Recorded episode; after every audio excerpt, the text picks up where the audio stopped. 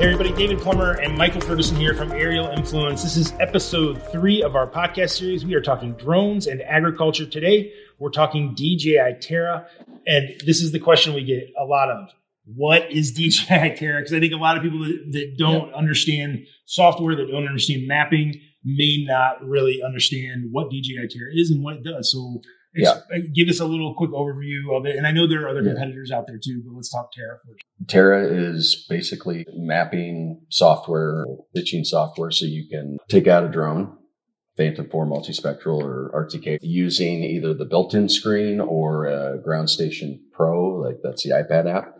And you figure out where you want to make that map and then it will kind of populate the lines as far as where it's going to take pictures. It sends it out on the mission. It takes those pictures. Then you take that back and either if it's a remote that can actually plug right into a laptop, you can actually process Terra that way. Most of the time you're taking the SD card out, putting the SD card in the computer and then processing the map that way.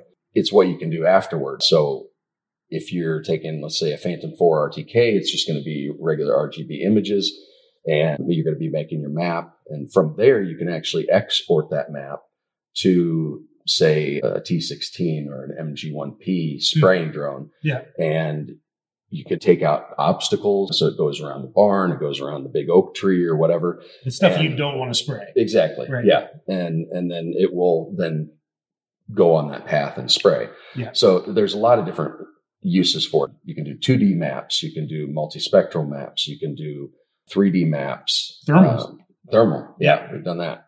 And then those can be exported to a client or it could be exported to the agricultural platform where you can then save fields and, and have those sprayed or spread over and over again. So, in a simple term, because this is all really complicated stuff, and it's a the infrastructure within DJI is it, there's a lot that they're offering. Yeah, there in the agricultural side.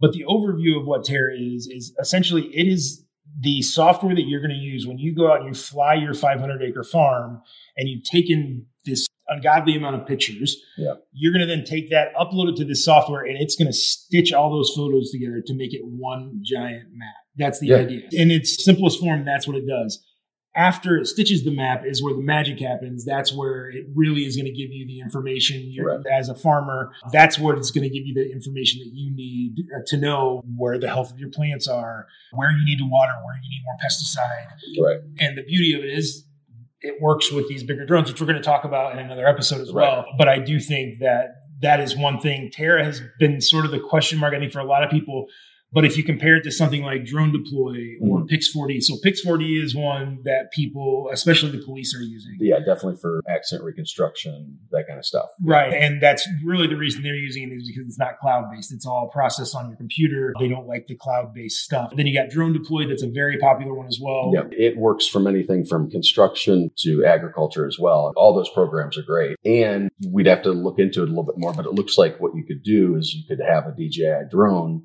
definitely like an RGB one. I, am specifically kind of talking about the multispectral, being able to take those images and put it into a Pix4D or drone deploy.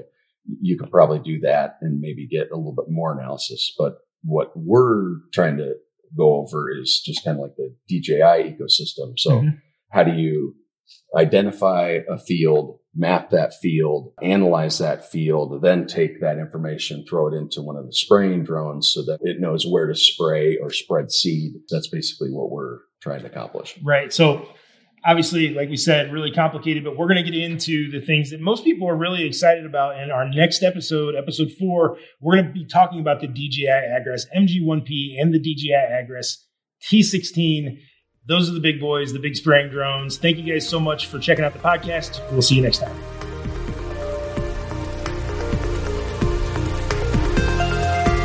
We are so excited about how drones can help your business or farm, so make sure to shoot us an email if you're interested in more information. As always, thank you for listening, and we're excited to share the future of drones with you.